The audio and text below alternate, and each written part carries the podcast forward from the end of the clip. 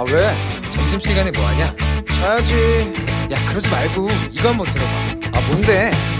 지금 당장 라디오를 켜봐 나른한 오후 깨울 시사 토크쇼 모두가 즐길 수 있고 함께하는 시간 유쾌하고도 신나는 시사 토크쇼 오태훈의 시사본부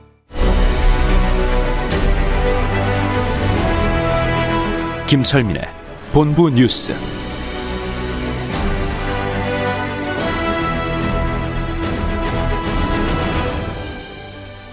네, KBS 제1라디오 오태훈의 시사본부 2부 시작합니다. 이 시각 중요한 뉴스들 분석해 드립니다. 본부 뉴스, 뉴스의 핵심을 짚어보는 시간입니다. KBS 보도본부의 아이언민, 김철민 해설위원과 함께합니다. 어서 오십시오. 네, 안녕하세요. 김철민입니다. 네. 올 초만 해도 예. 아, 코로나19 상황이 좀 괜찮아지지 않을까 그렇죠. 싶어서 예. 원래 오늘 이 거리두기 조정 방안 발표한다고 예, 했었는데 그게 계획이었는데 네. 오늘도 신규 확진자가 지금 469명 그래서 이틀째 400명대를 기록을 했습니다. 그래서 네. 이 IM 선교회발 집단 감염이 특히 이제 광주광역시 같은 경우에 좀 심각한데 네. 이 TCS 국제발 어, 집단 감염 그다음에 이제 그 대형 교회인 안디옥 교회에서도 또 누적 확진자가 50명 넘게 나왔거든요. 그래서 어. 이 선교회발 교회발 집단 감염이 네. 이제 직장 교인들이 직장에 또 이제 출근을 하면서 직장에 또 그 집단 감염을 일으켜서 아. 이, 이 교회발 집단 감염이 지금 지역 사회로까지 번지는 이런 양상입니다. 그래서 그 지금 전국적으로 봐도 어 지금 일주일 평균 지역 감염자 수가 하루에 300명대 초반까지 떨어졌었거든요. 예, 예. 근데 선교회발 감염이 이제 다시 확산되면서 지금 오늘 421명입니다. 그래서 400명대 어. 중반까지 다시 올라가서 예, 예. 말씀하신 대로 오늘 이제 방역 수칙을 완화하는 이런 이제 방침을 밝히려고 했었는데 지금 다시 확진자 수가 늘어나면서 불확실성이 높아졌다 이렇게 방역 당국이 판단하고 있습니다. 그래서 어. 아, 오늘 뭐 관련돼서 정세균 총리도 이제 언급이 있었는데 현재 증가세가 단순히 IM 선교회발 집단 감염에 따른 일시적인 현상이 아닐 수도 있다. 네. 또 다른 대유행의 전조로 해석이 될 수도 있다. 음. 그래서 일단 지금 잘못된 판단을 내려서 이제 어렵게 지켜온 방역의 뚝이 무너질까 이렇게 걱정이 된다. 이래서 네. 오늘 뭐 내일까지 확진자를 보고 일요일 날 어. 그러니까 31일이죠. 일요일 날 이제 새로운 그 방역 수칙에 대해서 발표를 하겠다 이렇게 밝혔습니다. 예. 그, 그 광주에 있는 국제학교인가요? 거기에다가 그 달걀 던져서 소상공인들이 막 분통 터뜨리는 거 예. 그것도 좀 봤었는데 그렇죠. 아, 좀 잘 정리되지 않을까라고 기대했었는데 좀 예. 변수들이 좀 많습니다. 어찌됐건 일요일 날 어떤 발표 나올지 좀 기다려보도록 하겠습니다. 현재 방역 수칙이 그대로 좀 더 연장이 되지 않을까. 연장될 것 예, 설 같다는 연휴까지 예상. 계속 연장이 될 걸로 예상이 됩니다. 예. 자, 그리고 그 전세 보증금 돌려줘야 되는데 네. 돌려주지 못해서 어 이런 걸 이제 뭐 보증기관 여기에서 대신 네. 이제 내주기도 하는데 이 돈이 작년에 1조 원이 네, 넘었다고요? 그렇습니다. 이 전세금 사고가 나면 보통 이제 전세 보증 기관이라고 그러죠. 이제 그 초- 주택 도시 보증이라든지 서울 보증 같은 이런 이제 보증 기관에 보험을 들어서 네. 대신 이제 이렇게 변제를 받는 경우가 있거든요. 이게 근데 이게 이 전세금 대위 변제 금액이 이제 지난해 처음 1조 원을 돌파했습니다. 이게 음, 이 국회 국토교통위원회 그 소병훈 의원이 음. 주택도시공사하고 서울보증으로부터 제출받은 자료를 이제 공개를 했는데 네. 그 지난해까지 그 주택도시 보증이 대위 변제한 전세 금액이 7,895억 원이고 네. 서울 보증은 5,300억이고 그래서 음. 두 기관 대위 변제가 합쳐서 1조 3천억 원이 넘었습니다. 예. 그래서 이게 처음으로 지난해 이제 이 대위 변제 금액이 1조 원을 넘어선 건데 전세 보증금이 반환을 못 받은 지 사고 건수도 2018년엔 900건에 불과했는데 지난해 3,200건으로 늘어났고 어. 어, 피해액도 이, 어, 2018년엔 1,800억 원에 불과했는데 지난해는 6,400억 원으로 늘어났습니다. 그래서 이게 지금 이제 근본적인 대책을 만들지 않으면 이 전세금 대위 변제 금액이 올해는 2조 원이 넘어갈 거다. 이렇게 지금 이제 소병은 의원이 얘기를 했거든요. 예. 그래서 작년에 국토부가 70 대책을 발표하면서 이 임대 사업자들은 보증보험 가입을 의무화했습니다. 네. 그런데 이게 이제 신규 사업자에 대해서만 적용이 되고 음. 기존 임대 사업자들은 적용이 안 됐습니다. 그래서 이제 아. 올해 8월부터 적용이 되는데 이 기간 올해 8월까지는 지금 공백이 생겨 있는 거죠. 그래서 예. 지금 빨리 그 국토부가 이 세입자 유형에 맞는 맞춤형 대책을 만들지 않으면 어, 안 된다. 그리고 이 고의적으로 상습적으로 이제 보증금을 돌려주지 않는 집주인에 대한 이, 이 처벌을 강화해야 된다. 이렇게 지금 그 제도 개선책을 강조를 하고 있습니다. 집값뿐 아니라 전세값도 상당히 많이 올랐다고 하는데 그렇죠. 원래 네. 이런 그 사고 나는 거는 깡통 전세가 생긴다거나 그 임대 사업자들이 무리하게 갭 투자해서 계속 임대 놓고 이러다가 이런 사고가 나는 아, 거거든요. 그래요? 예. 어. 그래서 지금 갭 투자 못 하게 하니까 이런 사고들이 자꾸 나는 겁니다. 알겠습니다. 예. 자 그리고 어제 헌법재판소에서도 합헌 결정 나왔고 예. 주검을 하는 김진우 공수처장이 차장도 선출을 차장도 했는데 여원국 변호사라고 이제 판사 출신으로 제청을 했죠. 네, 그래서 네. 처장도 판사 출신이고 차장도 판사 출신이고. 예. 그래서 이제 이게 공수처 수사력에 문제가 생기는 거 아니냐 이런 이제 질, 의문이 지금 제기가 돼서 오늘 네. 아침에 이제 출근길에 기자들이 김진우 공수처장한테 이 부분에 대해서 질문을 했더니 음. 공수처장이 그런 부분을 잘 알고 있다. 그래서 네. 그 수사처 진영을 짤 때는 검사들을 대폭 많이 뽑겠다. 그래서 지금 그, 수- 그 공수처 수사처 검사 정원이 25명인데 네. 공수처법에 의하면 검사 출신이 반 이상을 넘지 못하게 돼 있습니다. 그래서 음. 최대한 12명까지 그래서 이 검찰 경력이 15년에서 20년 이상 그 정도 되는데 이제 검사장급으로 네. 어 이제 부장 검사 이런 사람들을 최대한 많이 뽑아서 현직 검사를 쓰겠다고요? 그렇죠. 예. 오. 예. 그렇게 해서 뽑아서 이제 수사력을 보완을 하겠다 이렇게 밝혔습니다. 아 그래요? 예. 알겠습니다. 음, 아 이거 나왔네요. 라임 사태 핵심 인사들에 대한 그 선고가 나왔군요. 예. 조금 전에 이제 서울 남부지법에서 1심 판결이 나왔는데 네. 그 1조 6천억 원 정도 피해가 발생한 라임 펀드 자산운용 사기 사건 여기 이제 핵심 피의자인 이종필 전 라임 부사장에 대해서 징역 15년, 벌금 40억 원, 추징금 14억 원이 선고가 됐습니다. 그래서 네. 재판부가 이제 판결문에서 그 펀드에 심각한 부실이 발생한 사실을 알고서도 이를 은폐했고 판매가 어려울 정도로 펀드가 부실화된 이후에도 피해자, 피해자 투자자들한테 알리지 않고 계속 펀드를 판매를 했다. 음. 그러면서도 이렇게 그 사회적 피해가 막대한데도 뭐 계속해서 업무 수행에 문제가 없었다고 이제 범행을 부인하고 이러는 점에서 볼 때 그 수조 원의 자산을 운영하는 금융투자 업자로서 기본적인 윤리조차 안 돼 있다 이러면서 중형을 선고했습니다. 네. 하나 뉴스만 좀 더 보겠습니다. 예. 어, 고 최숙현 예. 선수 예. 사옥행위했던 지난번에 그그 팀닥터, 팀닥터는 물리치료사 하는 징역 8년, 8년 1심 받았죠? 선고가 됐고 그다음 당시에 이제 감독하고 그 주장 선수는 이제 그 판결이 일주일 연기가 됐는데 오늘 1심 판결이 나왔는데요. 네. 그 김규봉 감독은 징역 7년, 그다음에 음. 주장 장윤정 선수는 징역 4년, 그리고 이제 그 범행을 제일 먼저 그저 자백한 그 김도환 선수는 징역 네. 1년 6월에 집행유예 3년 이렇게 선고가 됐습니다. 그래서 음. 그 재판부가 오늘 판결문에서 피고인들이 팀 안에서 우월적인 지위, 지위를 이용해서 장시간 폭언과 폭행, 가혹 행위를 했다. 네. 그리고 지금 뭐 피해자들이 그 초기에는 계속 범행을 부인하다가 지금은 참여하고 용서를 구하고 있지만 국회 나와서도 그런 적 없다고 예, 부인하고 그러지. 않았어요? 근데 예. 재판 과정에서는 이제 다 공소 사실을 인정을 했습니다. 그리고 어. 이제 뭐 용서를 구했는데 이미 최 선수는 극단적인 선택을 해서 그 사과를 받아들일 수도 없는 상황이다. 음. 그래서 피해자들이 인격적인 모멸감을 계속 느끼게 했고 그런 비인간적인 대우를 계속했기 때문에 죄질이 무겁다 이렇게 하면서 중형을 선고를 했습니다. 아, 그렇군요. 예. 알겠습니다. 이 뉴스까지 듣도록 하겠습니다. 본부 뉴스 KBS 보도본부의 김철민 해설위원과 함께했습니다. 한 주 동안 고생 많으셨습니다. 네, 수고하셨습니다. 주말 잘 보내세요.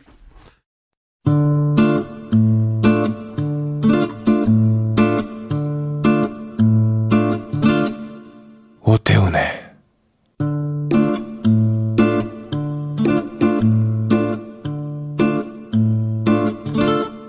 시사본부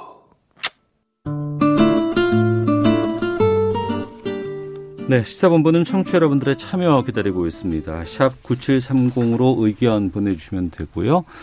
짧은 문자 50원, 긴 문자 100원, 어플리케이션 콩은 무료입니다. 팟캐스트와 콩, KBS 홈페이지를 통해서 시사본부 다시 들으실 수 있습니다. 유튜브를 통해서도 만나실 수 있습니다.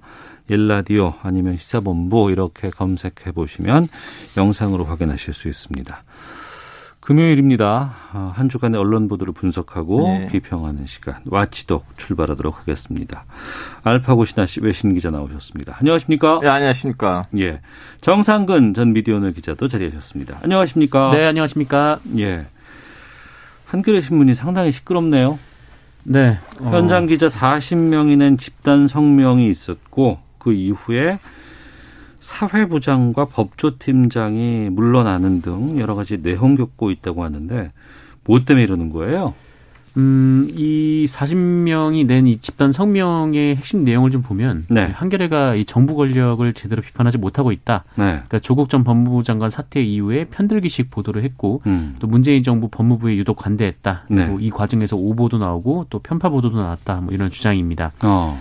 뭐 기자들이 이제 현장 취재에 대해서는 파- 현장 취재를 하고 또 그 판단으로 기사를 쓰면 네. 이 편집 회의에서는 뭐 취지와 다른 기사안이 나오고 또 한쪽 편을 드는 기사를 요구를 하고 있다. 어. 때문에 이 국장과 사회부장, 법조팀장은 사과하고 이 재발 방지책을 마련하라 뭐 그런 내용입니다. 진짜로 그런 것들이 좀 있었나 봐요. 어떻습니까? 이몇 가지 그 예를 삼아서 이제 문제를 삼았는데 예. 일단 가장 문제 삼고 있는 것은 그 이용구 법무부 차관 관련 보도입니다. 예. 뭐 이미 아시다시피 그 이용구 차관이 변호사 시절에 그 음주 후 귀가를 한 뒤에 이 자신을 깨우는 택시 기사를 폭행한 음. 사건이 있었는데 네. 예, 당시 한겨레가 기사에서 어, 이용구 차관의 택시기사 폭행 건에 이 음. 경찰이 강화된 특정범죄 가중처벌법을 적용하지 않았다는 논란이 일고 있는데 네. 알고 보니까 뭐 검찰 수사 지침에도 어, 이 건은 운행 중에 일어난 사건으로 아직 분류되지 않았다 이렇게 보도를 했다는 거예요. 음. 네.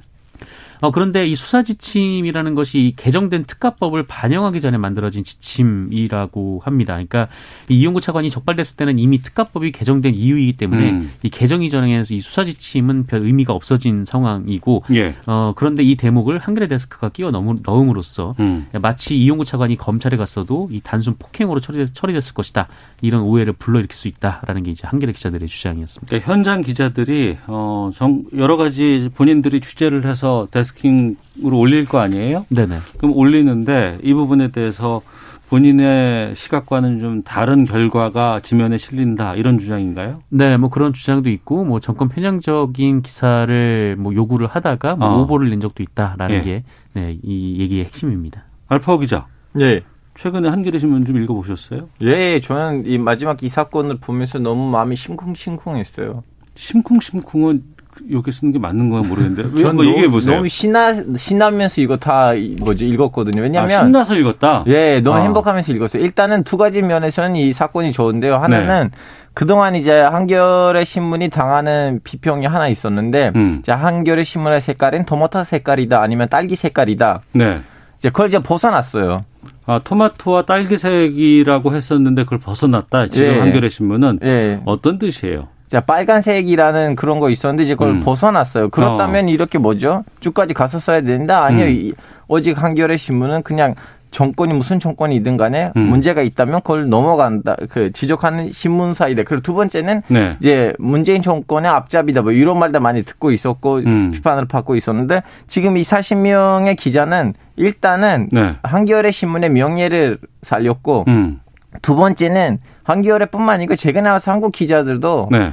욕 이제 뭐 비판을 많이 예, 받았거든요. 이제 기자라 시- 기자의 기자로 시작해서 레기로 끝나는 그 욕을 많이 들었는데 지금 음. 이 40명 기자는 어떻게 보면 한겨레뿐만 아니고 한국 경 그 기자들까지의 명예를 살렸다고 봐요. 예, 최근에 와서 이런 사건이 어디에 있어요? 음. 이분들이 지금 다 뭐라고 해야 되나 그 잘릴 수도 있었는데 다 뭐죠? 신경 안 쓰고 와, 우리는 네. 기자인데 기자대로 살아야 되는데 이거 뭐냐고 소리를 친 거예요. 여기에 대해 정상 기자는 어떻게 보고 계세요? 음, 그러니까 좀 뭐랄까요? 이, 이 한겨레 내부에 이제 한겨레 기자들의 성명을 두고 좀 시선이 좀 엇갈리는 측면이 있더라고요. 그러니까 네. 어떤 분들은 한겨레가 좀 문재인 정부 출범 이후에 좀 권력 비판을 제대로 하지 않았다. 그러니까 알파고 예, 예. 기자가 얘기했던 것처럼 어. 이렇게 얘기하는 분들이 있고 예. 이또 다른 분들은 뭐 한겨레가 언제 정권 편을 들었냐, 뭐 검찰 얘기만 주구장창 받아쓰지 않았냐 이렇게 음. 주장하는 분들도 계세요. 예. 그러니까 한겨레 내부에서도 이 내용을 두고 좀 이런 좀 엇갈린 반응이 나오고 있다라고 하는데 음. 어, 그런데 뭐 이 사건을 정리하면서 제가 좀 이 한겨레뿐만 아니라 지금 언론사 내부에서 지금 가장 뜨겁게 논쟁이 돼야 될 부분은 어, 바로 이거라고 생각을 했는데 그게 뭐냐면은 어, 이런 좀 한겨레 같은 이 큰 편집군 조직이 이 과연 단일한 목소리를 내면서 유지가 될 수 있느냐라는 예, 예. 점이었어요. 그러니까 음. 아, 분명히 이제 한겨레 기자들의 지적이 좀 옳은 측면이 있거든요. 그러니까 이뭐 특가법 개정 이전의 지침을 기사에 넣어서 좀 오해를 오해의 소지가 있게 기사를 만든 것도 그렇고 네. 또 여러 가지 좀 합리적으로 데스킹이 이루어졌는지 의구심이 드는 부분들은 분명히 있습니다만 음. 근데 다만 이 현장 기자가 이렇게 취재를 하고 이렇게 결론을 내렸는데 어, 데스크에서 이거를 바꿨네. 네. 이 비판은 사실 좀 이상하거든요. 그러니까 뭐냐면은 이 데스크의 역할이 원래 그런 거 이기 때문입니다. 예. 그러니까 한 신문에 논조가 있고 그 편집 방침과 또 구체적인 기사의 최종 교열 그리고 음. 이에 대한 책임은 그러니까 국장단 그러니까 데스크가 맞는 건데 네. 어, 그런데 내가 취재한 기사를 이렇게 바꿨다거나 그러니까 이제 사과를 하라라는 말은 이 한국 언론의 편집국 체제와 시스템을 좀 부정하는 말로 들리기도 하거든요. 예. 근데 그게 이제 옳다 그랬다 이 말씀을 드리려는 게 아니라 음. 어, 그렇다면 지금 이 시스템이 앞으로도 유지가 되겠느냐? 그러니까 네. 현재 이 한국 언론이 가지고 있는 이 취재 그리고 편집권 이 시스템이 계속 유지가 되겠느냐라는 생각이 좀 드는 거죠. 음. 그러니까 생각이 다양하고 좀 팩트에 대한 해석이 다양한데 그냥 하나의 논조로, 그러니까 이 신문은 어떤 논조로 이렇게 간다라는 게 앞으로는 좀 불가능해지지, 않- 불가능해지지 않을까라는 좀 한편으로서 그런 생각이 좀 들었습니다. 그럼 저는 여기서 좀나 정상 선배라는 생각이 다른 거 뭐냐면 예. 현장에 있는 기자들이 취재를 하면 음. 어느 정도 뭔가 가지고 오겠죠. 예. 근데 데스크에 있는 사람이 현장에 없잖아요. 음. 그래서 왔던 결과를 다 쓰- 다르게 해석할 수가 있어요. 데, 데스크니까. 근데 예. 결과를 다르게 보여주는 건 더. 예를 들면 뭐 살인 사건의 이제 주인공은 어, 어, 뭐죠 이제 어태훈 선배님이다. 음. 이거는 이제 그 기자가 가서 그걸 결과를 가지고 왔어요. 현장의 취재 결과를 예. 가지고 왔을 아니, 때 데스크는 아 예. 스트레스가 많아서 죽였다 아니면 돈이 음. 없어서 죽였다 이렇게 해석을 다르게 할 수가 있지만 예. 아니야 살인 사건을 하는 사람 알파고였어 하면 음. 그러면 이 기자들 왜 보내 거기에다가 음. 이- 이런 거는 그 현장에 있는 기자 입장에서는 너무나 기분 나쁜 거고 저는 오히려 예. 여기 있는 40명의 기자뿐만 아니라 한겨레도 너무 대단하다고 생각했어요. 왜냐하면 다른 언론사이면 이 40명의 기를 죽이고 이 사건이 이렇게 결론을 안 났을 텐데 음. 오히려 회사 측에서도 뭐 예 알겠습니다. 우리는 좀 약간 잘못했네요. 예. 어, 화이팅 화이팅 하자고 해서 오히려 좀 약간 이런 쪽과 송승한 모습을 보여주니까 회사 음. 자체가 저는 네. 아 역시 한겨레이다라는 생각이 들었어요. 기자는 오히려 또 건강한 모습을 한겨레가 보고 있다. 예. 보이고 있다 이렇게 말씀을 하셨는데 그러면 이런 집단 성명 이후에 사회부장이 그만뒀다면서요? 네네 사회부장이 뭐라 그만두고. 그러고 뭐 사퇴 변 같은 거 밝히지 않았을까요? 어, 그러니까 이 사회부의 거의 대다수 구성원들이 이 본인에 대한 그 성명을 냈으니까 뭐 네. 이것은 이제 본인에 대한 불신임으로 받아들이고 여기에 음. 이제 따라서 이제 본인이 사퇴를 한다라는 게 이 사회부장의 입장이었습니다. 네. 법조팀장도 밑에 있는. 네네 법조팀장도 네, 같은 이유로 어. 네, 사의를 표현 어, 네 사퇴를 했습니다. 예. 어, 현장 중심에 대해 취재 얘기를 하셨고 또 데스킹 과정에서의 어떤 그 검토 또 여러 개뭐뭐 지시? 뭐 이런 부분들이 좀 이렇게 어 어디가 우선이냐? 아니면 무엇이 정의냐? 진실이냐? 이렇게 볼 수도 있고 또 한편으로는 사건 사건이나 아니면 기사 기사마다 그것은 좀 차이가 좀 있을 것 같은데 음. 앞서 어 현장이 중요하다는 알파 기자의 의견이 있었고 또 정상훈 기자는 그것이 반드시 그것만이 옳다고 볼 수는 좀 없다라는 부분도 있고 얼마 전에 경향신문 같은 경우에 반대되는 경우가 좀 있지 않았어요? 강진구 기자 같은 경우에는 아, 네, 그렇죠. 그러니까 이 강진구 기자의 취재 결과물이 나왔는데 뭐 이거를 예. 두고 이제 경향신문 현장은 강진구 기자 갖고 왔는데 네네. 또 다른 분들은 또 다르게 얘기를 한다 네네, 이 그래서 내부 기자들이 좀 다르게 얘기를 했던 건데 좀 어. 그런 것들을 좀 포함해서 아까 제가 좀 말씀드렸던 거를 좀 자세히 말씀드리면 예. 그러니까 예전의 기자들과 현재 기자들이 뭐 누가 옳다 그르다를 이걸 말씀드리는 게 아니라 음. 스타일이 굉장히 많이 달라요. 그러니까 네. 한겨레만 봐도 좀 그런 측면이 있거든요. 음. 그러니까 과거에 한겨레가 좀 투사 같은 이미지가 남아 있었는데 뭐 지금도 이제 노동자에 대한 얘기를 할 때는 좀 그런 이미지가 남아 있죠. 어 그런데 예전에 이제 한겨레 기자들 얘기를 들어보면 그때 이제 중요했던 것은 뭐 사회의 발전, 뭐 진보에 대한 갈망 이런 것들이었는데 네. 이 최근에 좀 상당수의 기자들이 생각하는 이 저널리즘의 중요한 가치는 이 비판과 공정 네, 음. 이 부분에 좀 맞춰져 있더라고요. 네. 근데 이 문제는 이 비판의 대상 그리고 공정의 기준이 이 개개인 모두가 일치할 수 있는 거는 아니거든요. 그래서 어. 물론 이제 사실에 대한 판단은 뭐 토론에서 금방 중심을 잡을 거고 뭐 그래서 이번 건 같은 경우에도 사실과 다른 부분은 한겨레 데스크가 바로 이제 오보로 인정하고 사과를 했던 측면이 있고요. 근데 예. 다만 이 강론으로 들어갔을 때 좀 이 비판과 공정에 대한 것은 각 개개의 사건에 대해서 좀 다를 수가 있다라는 음. 거죠. 그러니까 이게 특히 이제 의사결정 구조가 비교적 민주적인 조직이라면 서로의 입장이 달랐을 때 이런 네. 갈등이 표면화되기가 더 쉬운 거고 아까 알파 기자가 얘기한 것처럼 이렇게 좀 갈등이 나- 밖으로 나왔다라는 거는 어. 한겨레가 반면에 또 민주적이다라는 증거도 된다라고 저도 생각을 하고 있습니다. 예. 어, 글쎄요. 뭐 정권 편향적이다. 정권 비판적이다. 이것이 양면에 반드시 설 수만은 또 없는 것 아니겠습니까? 또 여러 가지 사안별로 또 시대적인 여러 가지 분위기들도 있을 수 있고 언론사가 또 추구하는 방향들이 또 있을 것 같고 또 우리가 흔히들 뭐 보수 매체, 진보 매체 이렇게 좀 이렇게 또 어, 갈라서 또 얘기를 하는 경우도 좀 있었는데 네. 어, 데스크와 현장 기자들 사이의 갈등의 골까지도 지금 이제 언론에 좀 이렇게 좀 등장하는 부분이 아닌가 싶은데 이게 어떻게 돼야지 바람직하다고 보세요, 두 분께서?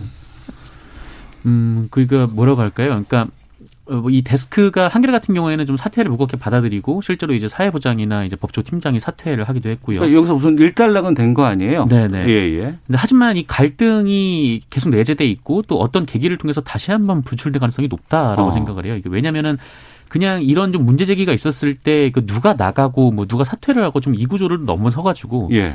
어 이제 뭐 옛날처럼 그냥 뭐 민주 대 반민주 뭐 이런 구도가 아니지 않습니까? 어. 다양한 사회적 이해관계가 있는데 이 건건이마다 좀 얘기가 나왔을 때 이게 서로가 좀 차이를 인정하고 여러 이해관계를 어떻게 하나의 지면을 담을 것이냐를 얘기를 할 필요가 있다라고 생각을 음. 해요. 근데 이렇게 좀 그냥 그만두고 나간다라고 해서 이 갈등이 봉합된다 좀 이렇게 보지는 않습니다. 알겠습니다.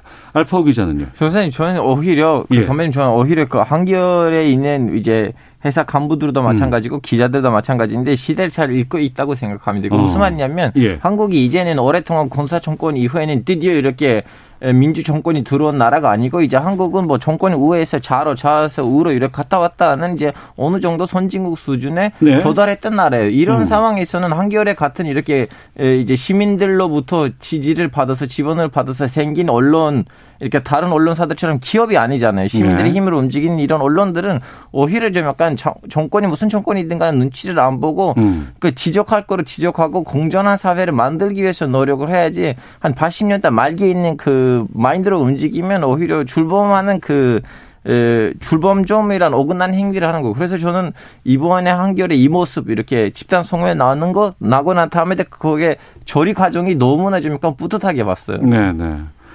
앞서 말씀하신 것처럼 한겨레 신문이 애초에 탄생했을 때부터 이제 국민들이라든가 시민들이 함께하는 언론사였는데 또 이 분들은 한겨레 독자분들은 지금의 한겨레를 어떻게 보고 있을지 또 궁금하기도 합니다. 어, 청취자 의견 좀 소개해 드릴까요? 여기에 대해서 또 좀 어떤 의견들이 나올지도 좀 궁금하기도 한데. 8166님은 보수를 옹호하는 신문사도 있는데 그런 신문사에서는 이런 움직임도 없었던 것 같, 같습니다. 그나마 신문사 내부에서 문제를 바로잡으려는 언론의 움직임이라고 봅니다. 3930님, 한겨레가 친정부 언론으로 보였던 건 사실인데 내부에서 일 논란이 밖으로 나타나는 것은 좋은 징조라고 봅니다. 긍정적인 반응도 좀 있네요. 알겠습니다. 자, 아, 와치독 다음 주제 가보도록 하겠습니다.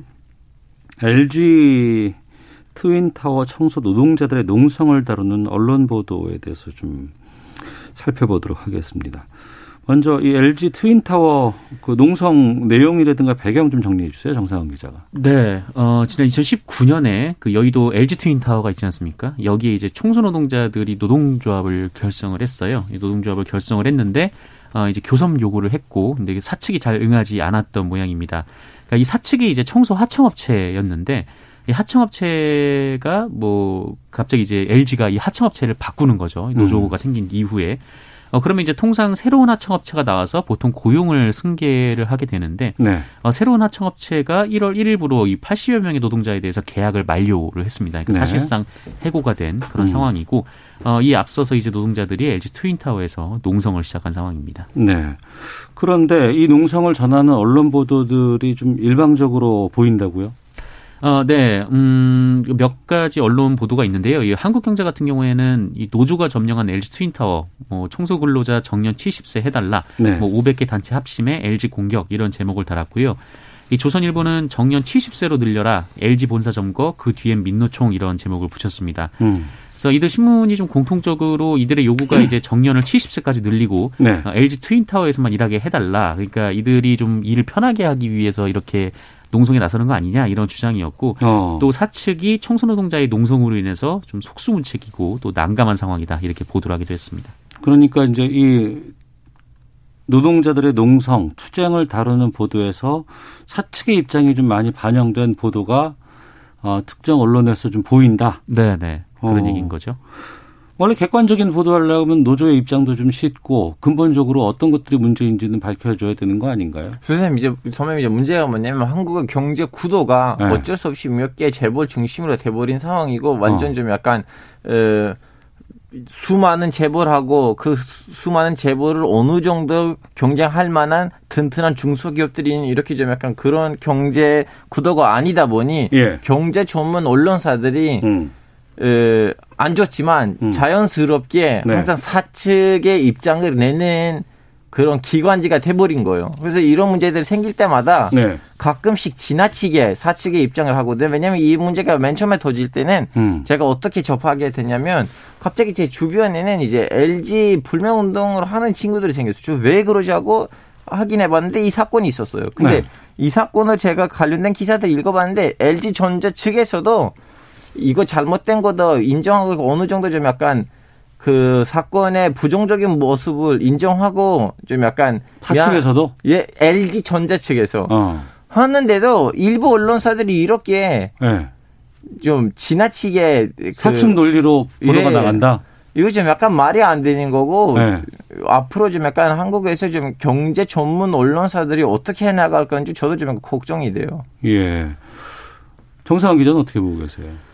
어, 좀 아까 좀 그 말씀드렸을 때 이 노조에서 70세까지 정년을 요구한다 이렇게 좀 그렇게 보도가 나왔다고 말씀을 드렸는데 네. 일단, 일단 대체로 이 청소직군의 정년이 70세가 많습니다 현장은. 네. 어. 아마 이 보도를 했던 뭐 조선일보나 뭐 한국경제 같은 경우에도 안에서 일하시는 청소노동자분들은 대체로 60살이 넘은 분들일 거예요. 예, 예, 예. 어, 그리고 이게 노동조합 활동하면서 여러 가지 요구 사항 중 하나로 제시가 된 것이지 사실 이게 핵심도 아니었던 게 음. 어, 뭐 트윈타워에서만 일하게 해달라. 정년을 70세까지 해달라. 이게 문제가 아닌 게 왜냐하면 이분들은 해고된 상태. 이미 해고된 상태이기 네. 때문에. 예. 이거든요. 그래서 이분들이 얘기하는 건 그 고용 승계. 어. 그냥 보통 이제 뭐 하청업체가 바뀌면 고용이 승계가 되니까 고용 승계를 해달라.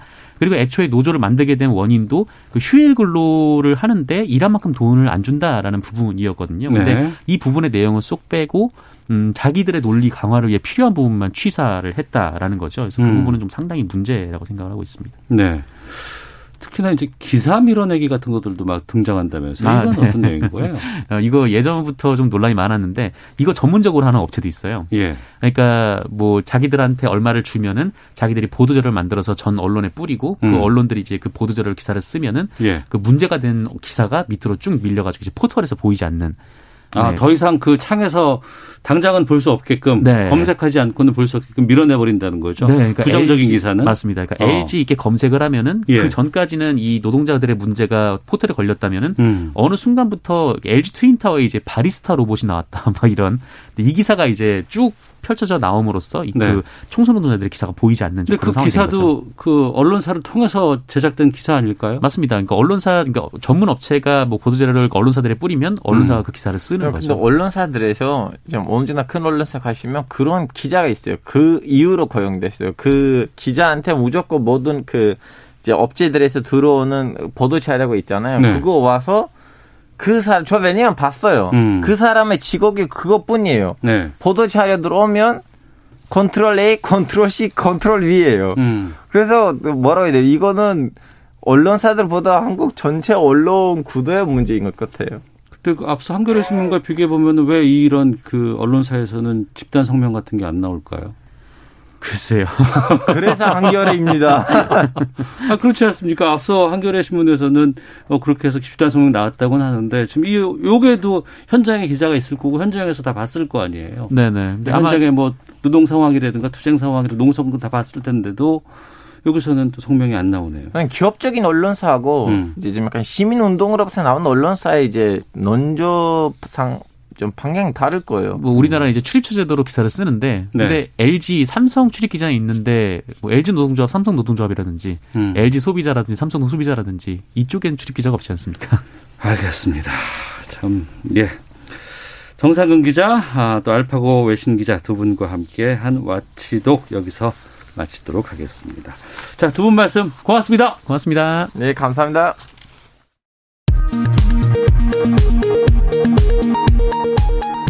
헤드라인 뉴스입니다. 정세균 국무총리가 향후 백신 접종은 전 국민에게 차별 없이 진행될 것이라면서 공정성과 투명성이라는 두 가지 원칙을 갖고 진행하겠다고 밝혔습니다. IM 성교회가 전국 곳곳에 운영 중인 교육시설에서 코로나19 확진 사례가 잇따르면서 어제 오후 6시 기준 전국 5개 시도에서 운영 중인 7개 미인가 교육시설에서 총 344명이 확진됐습니다. 이용구 법무부 차관의 택시기사 폭행 사건을 재조사 중인 경찰이 서초경찰서 간부의 휴대전화 등을 확보해 포렌식 중이라고 밝혔습니다. 당시 블랙박스 영상도 확보한 것으로 확인됐습니다. 충남 천안에서 동거남의 9살 난 아들을 여행 가방에 가둬 숨지게 한 40대 여성에게 항소심에서 형이 가중돼 징역 25년이 선고됐습니다. 지금까지 헤드라인 뉴스 정원 나였습니다. 이어서 기상청의 강혜종 씨 연결합니다. 네, 먼저 미세먼지 정보입니다. 북서풍의 맑은 공기가 흘러들어오면서 미세먼지 농도 지금 좋은 단계를 보이는 곳이 많습니다. 오늘 이렇게 전국에 미세먼지 농도 좋은 단계 예보되어 있습니다. 전국적으로 강풍특보가 내려진 가운데 바람이 매우 강하게 불고 있습니다. 해안과 도서 산지 제주 쪽은 순간 최대 풍속이 초속 25m 이상 나오는 곳도 꽤 있습니다. 시설물 관리 오늘까지도 잘 해주셔야겠습니다. 오늘 전국이 맑게 있습니다. 대륙 고기압의 영향으로 맑고 추운 날씨가 지속되고 있는데요. 어제에 비해서 기온이 아침 기온의 경우 10도 이상 떨어졌습니다. 서울의 경우 영하 11.5도였고 오늘 한낮에 영하 4도에 머물겠습니다. 강릉, 대구 1도 등 영하 5도에서 영상 4도의 분포가 되겠습니다. 내일 아침에도 춥긴 춥지만 그래도 예년 수준의 추위입니다. 서울의 아침 기온 영하 5도 등 영하 12도에서 영하 2도의 분포, 낮 최고 기온은 서울 6도 등 5도에서 11도의 분포가 되겠습니다. 있습니다. 내일 새벽부터 오전 사이에 서울을 비롯한 중부와 경북 지역으로 1에서 5cm의 눈이 내리겠습니다. 내일 출근길 교통 혼잡이 우려됩니다. 그리고 오늘 오후까지 전라 서해안과 제주 산지에는 최고 3cm, 또 오늘 저녁까지 울릉도 독도에는 5에서 10cm 정도의 많은 눈이 쌓이겠습니다. 오늘까지는 이렇게 바람 때문에 체감 온도가 많이 내려갈 거고요. 또 전해상에 풍랑특보 발효 중인 가운데 최고 6m에서 8m 안팎까지 이는 곳도 있겠습니다. 지금 서울의 기온은 영하 3.9도입니다. 지금까지 날씨였고요. 다음은 이 시각 교통 상황 알아보겠습니다. KBS 교통정보센터의 이승미 씨입니다. 네, 이 시각 교통 상황입니다. 바람이 강한 날 주의 운전 상황에 낙, 낙하물도 있는데요. 현재 경부고속도로 서울 방향으로 양산 부근 2, 3차로에 장애물이 떨어져 있습니다. 또 오산에서 동탄 분기점 사이 5차로에도 낙하물이 있어서 주의하셔야겠습니다. 이후 수원에서는 2km간 정체가 시작이 됐습니다. 양재에서 반포 쪽으로도 밀리고 있고요. 서양고속도로 목포 방향으로 매송휴게소 부근 3차로에서 승용차 관련 추돌 사고 처리하고 있습니다. 배송 부근 1km 구간 정체되고 있고요. 수도권 제일순환고속도로 일산에서 판교 방향으로 서운 분기점에서 송내까지 정체입니다. 또 안양터널 부근 4차로와 갓길에서는 작업을 하고 있고요. 반대 판교에서 일산 쪽 판교 분기점 부근 갓길에 버스가 고장으로 서 있습니다. 조심해서 지나셔야겠습니다. 이후 장수에서 송내 구간 정체입니다. 경인고속도로는 서울 방향으로 신월 부근에서 2km 구간 막힙니다. KBS 교통정보센터였습니다. 오태훈의 시사본부는 여러분의 소중한 의견을 기다립니다. 짧은 문자 50원, 긴 문자 100원의 정보 이용료가 되는 샵 9730, 우물정 9730번으로 문자 보내주십시오. KBS 라디오 앱 콩은 무료입니다. KBS 라디오 오태훈의 시사본부. 지금 여러분은 대한민국 라디오 유일의 점심 시사 프로그램을 듣고 계십니다. 네, 1시 34분 향하고 있습니다. 아들이 떠난 지 올해로 12년이다. 석규, 이 이름은 언제나 내 눈을 촉촉하게 적시는 그리움이다. 이제는 슬픔을 사랑으로 아름답게 꽃 피우려고 한다. 그것이 아들이 바라는 아버지의 모습일 테니까. 어, 제목은 내가 흘린 눈물은 꽃이 되었다. 최근에 나온 에세이집입니다. 아들을 떠나보는 아버지의 마음, 또 그 이별이 아버지에게 어떤 영향, 변화를 가져오는지를 이 책은 담고 있는데요. 이 에세이는 포토 에세이 집으로 최근에 나왔고요. 바로 많은 분들이 어, 좋아하시는 배우 이광기 씨가 직접 쓰신 책입니다.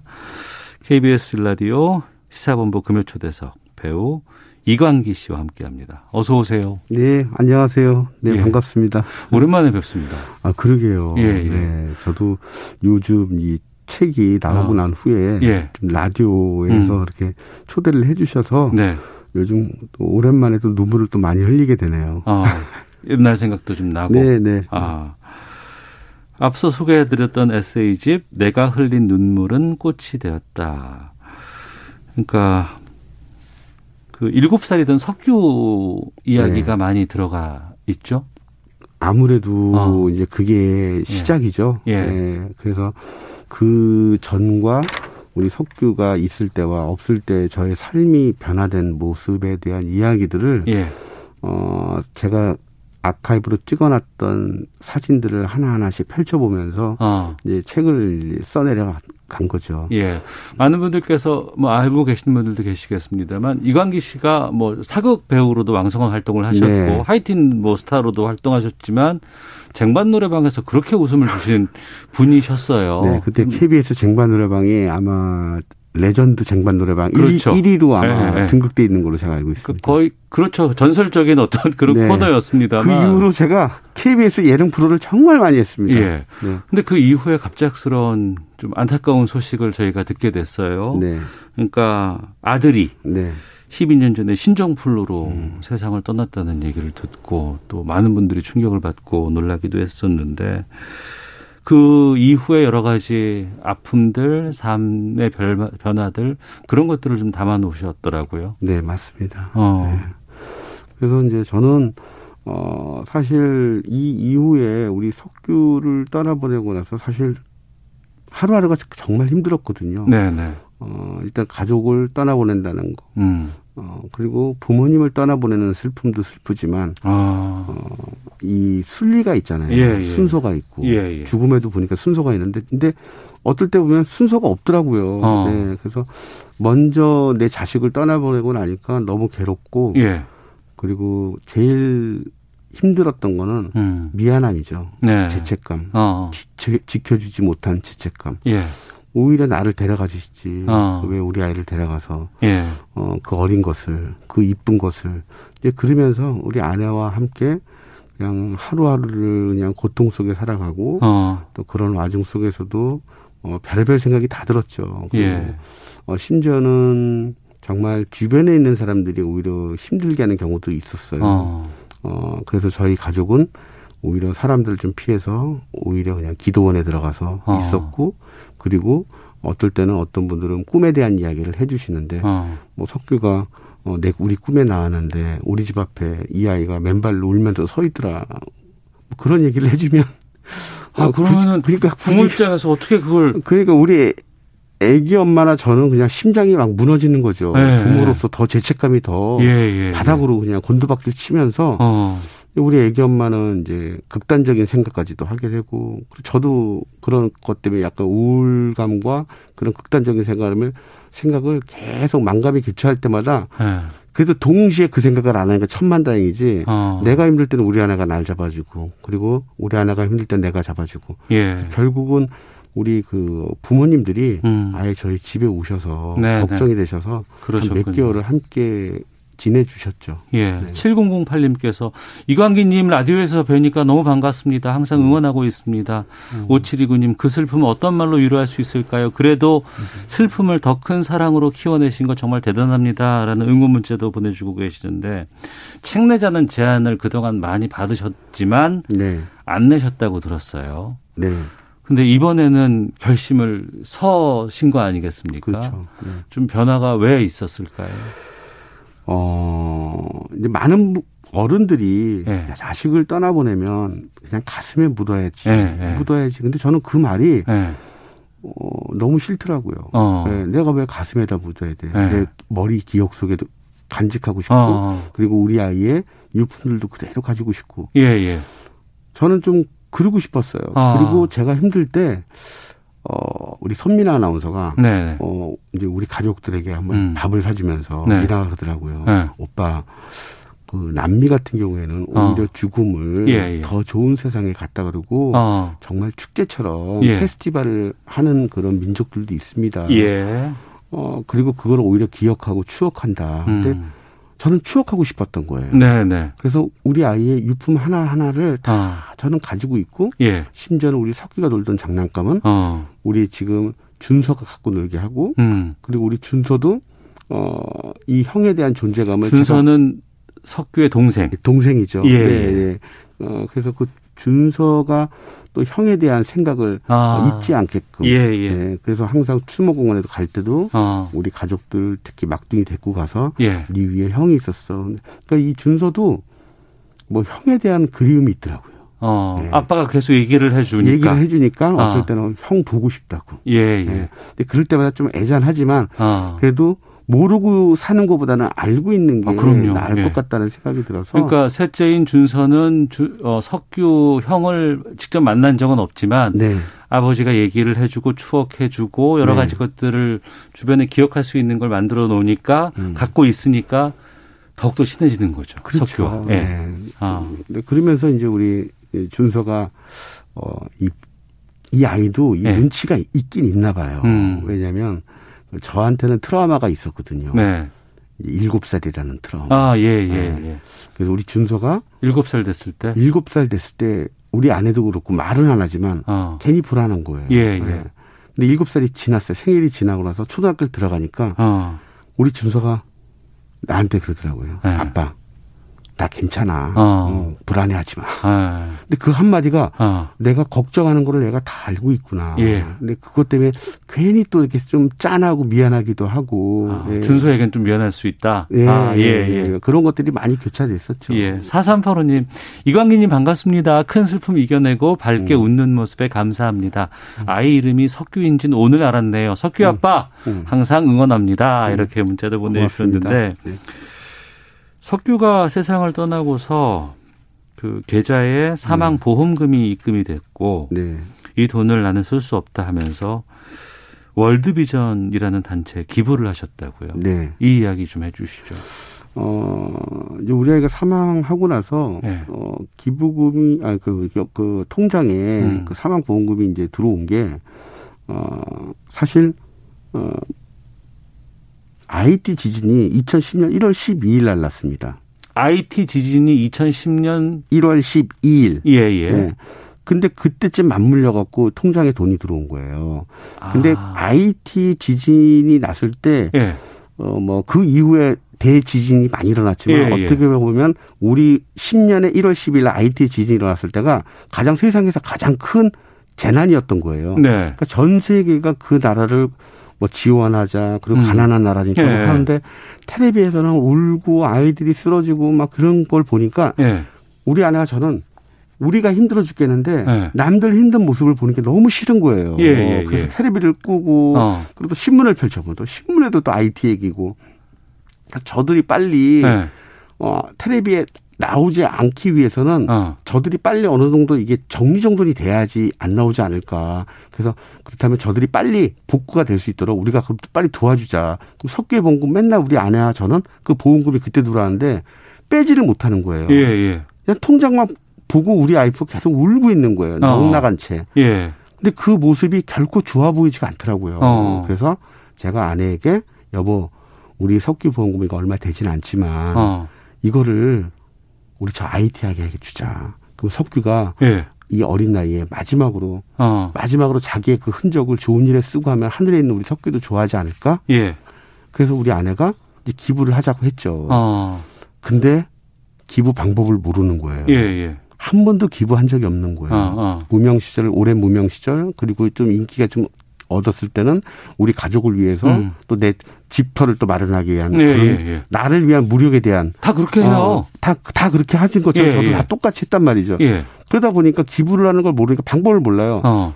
근데 그때 우리 아이 석규를 떠나보내고 난 이후부터 우리 정혜리 선배님이 저에게 매일같이 문자로 어. 성경 무- 성경 말씀들을 예, 보내주셨어요. 어. 그리고 또 정혜리 선배님이 생각해 보니까 항상 좋은 일을 많이 하시잖아요. 예, 예. 그래서 제가 어 전화를 드렸죠. 아, 네, 기부하고 싶은데, 기부하고 싶은데 어디다 기부할까? 선배님께서는 이런 거 많이 해보셨으니까. 네. 아, 그때 이제 월드비전의 아. 친선 대사로 계시니 예, 예. 그 월드비전을 연결해 주셨죠. 음. 이제 그러면서 이제 월드비전을 통해서 기부하게 되고 그거를 반 본 방송국에서 이제 KBS 사랑의 리퀘스트 네. 담당자 분께서 전화 주셔서 네. 지금 특별 모금 생방송 준비를 하는데 어. 같이 함께 갔으면 좋겠다. 아, 지금 가셨어요, IT를? 그래서 갔죠. 아, 그래요? 네, 딱 2월 달에 갔어요. 어, 어떻든가요? 가보니까. 어, 거의 아비규환이고요. 어. 저는 사실 우리 아내는 못 가게 했어요. 예, 예. 우리 딸도 못 가게 하고. 어, 근데 내가 거기 가야 하는 분명히 이유가 있겠구나. 음, 그리고 무조건 갔어요. 그리고 우리 석규 사진을 네. 그냥 가슴에다 품고 어, 그리고 십자가 목걸이 안에 매달고 나 지켜주세요. 예, 그리고 예. 석규야 아빠 지켜줘. 아빠 함께 줘. 어, 날라가서 어 과연 내가 거기서 잘 버틸 수 있을까? 예, 테레비 속에서 봤던 그 어려운 상황을 볼 때도 나는 너무 힘들었는데 예, 현장에서 보면 더 힘들지 않을까? 예, 근데 현장에 막상 도착해 보니까 예. 내 아픔을 추스릴 시간조차도 없더라고요. 세상엔 난 내가 가장 상황이 행복- 너무 안 좋으니까. 내가 세상에서 제일 불행하고 예, 예. 내가 가장 안타깝고 어, 그런 사람인 줄 알았는데 예, 지구 반대편에 가 보니까 어, 나보다 더 상황이 안 좋은 사람들이 너무 많은 거예요. 예, 예. 그러니까 오히려 내가 오히려 행복하더라고요. 어, 그러면서 그곳에서 봉사하면서 이제 한 아이를 고아원에서 만나죠. 예. 근데 그 아이가 세손이었어요. 아이를 만나요. 네, 어, 한 아이를 IT 아이를. 네, 예, ITI를 만납니다. 예.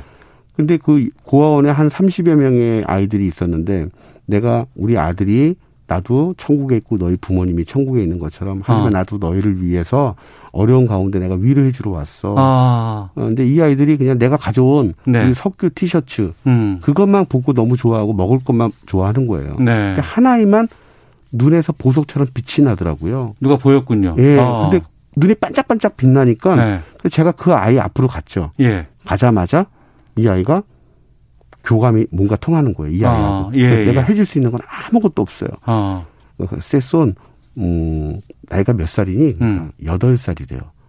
근데 여덟 살란 말에 제가 또 심장이 막 뛰기 시작하는 거예요. 아, 예, 예, 예. 그때 저는 여덟 살 우리 아이와 동갑내기 아이들만 보면 심장이 어. 두근거리고 초등학교 앞을 가도 제가 돌아서 가고 그랬던 어, 시절이었거든요. 그 먼 태평양을 건너 있는 거기에도 8살의 새 손이 있었군요. 네. 근데 그 아이를 있었군요. 제가 어. 해줄 수 있는 게 없으니까 음. 세손 이리 와 내가 아주 안아줄게. 딱 안는 그 순간 음. 이 아이가 제 품에 푹 안기더니만 저를 아. 콕 끼안는 거예요. 예, 예. 그리고 맺혀 있던 눈물을 엉엉 터트려서 울고 있는 거예요. 지진으로 아, 아, 부모는 또 네. 어, 그랬고. 그러니까 저도 어. 이 아이를 안으면서 눈물을 흘리는데 아. 그 아이의 체온에서 우리의 석규 체온이 느끼다. 아, 그러셨군요. 네. 아이고, 참. 1353님께서 지난해 갑작스럽게 쓰러져서 세상을 떠났고 7명의 사람에게 장기 기증을 하고 떠난 제주 9살 휘파람 소년 아빠입니다. 아. 누구보다 그 마음을 공감합니다. 저희 가족도 이겨내려고 노력하는 중입니다. 항상 응원합니다라는 문자 보내주셨고요. 네. 6726님은 이광기 씨 정말 멋집니다. 하시는 활동 모두 응원합니다. 보내주셨고 가윤한님은 아이고 신종플루로 세상을 떠났다고 하면 지금 이 코로나19를 더 걱정하셨을 것 같아요. 음, 많이 걱정했죠. 네, 사실 저는. 지난해 이 초에 이거 터졌을 때 깜짝 놀라셨을 것 같아요. 어, 초반에는 사실 어디 나가질 못했죠. 네. 네, 우리 아내도 서울 쪽 웬만하면 나가지 말자. 어. 왜냐하면 우린 또이 이 바이러스에 네. 나름대로 좀, 네. 어, 좀 민감하잖아요. 그렇죠. 트라우마가 있고. 네, 트라우마도 네. 있고 해서 잘 안 나가 고 조심했죠. 많이 음. 조심했죠. 예민할 정도로. 예. 심지어는 좋아하는 운동 모임에도 어. 어 제가 안 나갔어요. 초기부터. 네, 예. 초기부터. 왜냐하면 불안하니까. 예, 괜히 예. 내가 걸려가고 우리 가족들, 특히 어. 우리 준수한테 많이 피해를 주면 안 되니까. 예, 예. 어, 이제 그나마 이제 이 코로나가 그래도 이제 아동보다는 나이 음. 많으신 분들이 네, 많이 네. 걸린다는 얘기를 들으니까 그나마 좀 저는 위안이 되지만 저는 사실 이 코로나를 통해서 사실 이 책을 제가 쓰게 된 계기가 됐죠. 예. 어, 왜냐하면 출판사하고는 제가 한 3년 전에 계약을 했었어요. 어. 근데 그 이후에도 계약은 했지만 제가 망설였죠. 마음이 안 다가서서. 네. 예, 예. 이걸 내가 쓰, 써, 써서 내가 왜 쓰지? 음. 이거 왜 쓰지? 괜히 썼다가 음. 괜히 사람들이 나를 이상하게 어, 잊고 있었던 괜히 또 슬픔을 끄집어내는 거 아닐까? 네. 그런 생각이 좀 앞섰었어요. 아. 어, 좀 조심증이죠. 네. 근데 이번 코로나를 보면서 어, 살아있는 대중들과 국민들에 대한 어떤 그 지원이랑 어. 어. 떤 거기에 대한 걱정은 많은데 예. 그 코로나 때문에 사망자가 됐던 그 가족들과 아. 그 유족들은 예, 예. 어느 누구도 위로하고 지원을 한다는 그런 말이 없더라고요. 그 경험이 있으시니까 그 마음을 아시겠네요. 네. 예, 예. 그리고 오늘도 제가 보니까 1399명이 예. 코로나 때문에 사망을 했는데 어. 저 아시는 지인분이 아버님이 대구에서 돌아가셨는데 예. 어, 얼굴도 못 보고 어. 화장을 하셨어요. 예. 근데 그 가족들은 가뜩이나 코로나 때문에 사업도 잘 안 되고 어. 모든 가, 모든 장사도 안 되는데 음. 또 부모까지 이런 상황에서 그 부모에 대한 그 장례식도 못 보고 네, 그리고 네. 인정하는 모습도 못 보고 음. 그런 모습들이 너무 안타까운 거죠. 네. 옛날 기, 기억이 많이 나셨던 예. 것 같은데. 그래서 좀, 아, 이분들에게 뭔가가 좀 위로가 좀 되면 어떨까. 알겠습니다. 네, 이관길이 일어나는데. 예. 이 질문 들어볼까 하는데 그 IT 아까 세 손을 만났다고 하셨잖아요. 네. 학교를 세우셨더라고요. IT에다가. 아, 예, 예. 제가 이제 그 IT의 세손을 만나고요. 네. 그리고 IT에서 꿈에서 음. 천국을 봤어요. 어. 우리 석규가 꿈에 너무 아름다운 곳에 있는 거예요. 예, 예, 예. 그리고 이제 마지막에 석규가 제 품에 안기면서 어. 하는 얘기가 아빠 내 친구들 좀 많이 도와줘. 아. 근데 저는 그게 예. 지나 천국에서 잘 있지. 예, 예, 예. 왜남 걱정까지 할까? 아. 아, 얘가 나에게 남겨진 미션이구나. 네, 네. 숙제구나. 어. 그래서 이제 한국에 들어와서 예.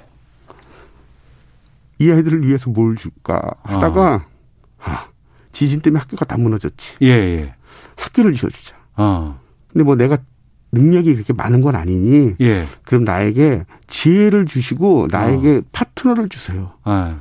그때 이제 월드비전 제가 홍보대사가 되고 어. 그리고 나서 마침 또 서울 옥션에 제 아는 지인분이 예. 어 거기 대표로 계셨었어요. 어. 그리고 형님께서 야 그러면 여기 옥션 여기를 우리가 빌려줄게. 네. 우리가 여기서 해. 예. 그래서 제가 알고 있던 젊은 작가들과 중견 작가들 그리고 갤러리에서 있는 유능한 유명한 작가들 작품들을 예. 한 40여 명이 모여서 판매를 하고 한 1억 700만 원을 모은 거예요. 예, 예. 그리고 제가 아는 사람들 다 솔드아웃을 다 시켰죠 그림. 어. 그게 이제 올해 10년 동안 계속 꾸준하게 해왔던 거예요. 그러니까 그런 그 수익금을 계속해서 모아서 네, 그래서 2년 만에 어. IT에다가 학교를 지었죠. 아, 그래서 지금 학교가 지금 잘 네, 운영이, 운영이 되고, 되고. 있어요? 네, 네. 어. 본관을 맨 처음에 짓고 예. 그리고 지금 별관까지 해서 두 동으로 좀 이루어지고 어. 또, 또 다른 지역에 지금 또 학교를 또 리모델링을 지붕이 없는 학교를 지붕 만들고 또 옆에다가 또 예쁘게 더 아름답게 아유, 대단한 일을 하셨네요. 그, 뭐 제가 한 게 아니라고 저는 생각해요. 저는 사실 이런 것들도 사람들이 나보고 야 어떻게 글을 네. 쉽게 쉽게 넘어가게 잘 쓰셨네요 하는데 음.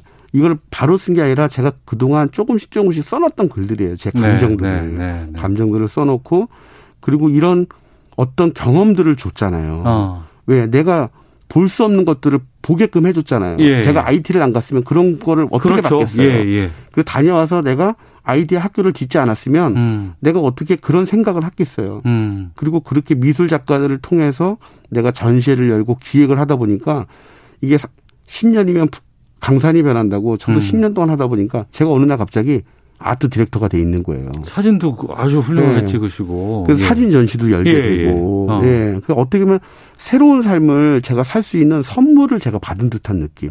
아, 너무 싫은 기억이고 너무 아픈 기억이고 힘들지만 네. 그것이 시간이 지나면서 아, 이광기 씨를 참 많이 변하게 했고 네. 또그 변한 것이 누군가에게 또 배품이 될 수 있다는 게참 우리 사회가 이러네요. 네. 참. 그래서 저는 책 제목도 저는 어. 항상 그 꽃으로 비교를 했었어요. 예, 제, 예. 저의 첫 전시가 제목이 어. 내 삶이 꽃이라면 죽음은 삶의 뿌리다. 예. 어, 그, 그러면서, 아, 죽음이 결코 슬픔이 아니라 결국 또 다른 삶의 또 뿌리가 될 수 있겠구나. 알겠습니다. 그래서 책 제목도 이제 제가 이제 내가 흘린 눈물이 이제 꽃이 되었다. 예. 청취자 문자가 계속 오는데 소개를 좀 드려야 될 것 같아요. 7033, 아, 저 위에 올려줘 주세요. 9651님, 석유군 떠났을 즈음 같은 나이의 아들이 있어서 매우 공감하며 슬퍼했던 기억이 납니다. 지금은 그 아이 고등학생이네요. 상상할 수도 없는 슬픔과 힘든 과정을 이겨내신 것 진심으로 박수 쳐드리고 싶습니다. 아유, 감사합니다. 네. 7033님, 왕검에서 신검 역할 했던 거 지금도 생생합니다. 저는 8살 쌍둥이 아빠입니다. 자식 잃은 슬픔이 얼마나 컸을지 상상도 안 가네요. 항상 응원하겠습니다. 이광기 씨 하면 배우 때 항상 정말 음. 엄청난 작품 하셨던 거 그 얘기를 해야 되는데 시간이 다 돼버려가지고 지금. 그 얘기를 못 하고 있는데 예. 아 괜찮습니다. 아니 그래도 네. 좀 저희가 아, TV 화면을 통해서 네. 아니면 뭐 영화라든가 이렇게 좀 만나야 되지 않을까 싶은데요. 자, 계획은요? 어, 이제 뭐 계획이 어. 사실 우리가 뭐 잘 아시잖아요. 예. 이 방송국이라는 게 항상 우리가 항상 갑이 아니라 항상 의리이다 보니까 어. 우린 캐스팅을 돼야 우리가 출연을 하는 거지 우리가 하고 싶다고 되는 게 아니거든요. 알겠습니다. 네. 지금 그렇게 편안하게 말씀해 주시는데 지금 나오는 노래가 이광기 씨가 직접 부른 노래입니다. 제목이 우짜 우짜. 네, 웃자 웃자. 아 그래요. 힘들고 어렵고 해도 또 네. 웃고 즐겁게 생각해야 된다는 또 의미가 좀 담겨 있지 네. 않을까 싶은데요. 사둘둘둘분 쓰시는께서 그 모든 일 정말 잘하셨습니다. 용기 대단합니다라고 또 응원도 보내주셨습니다.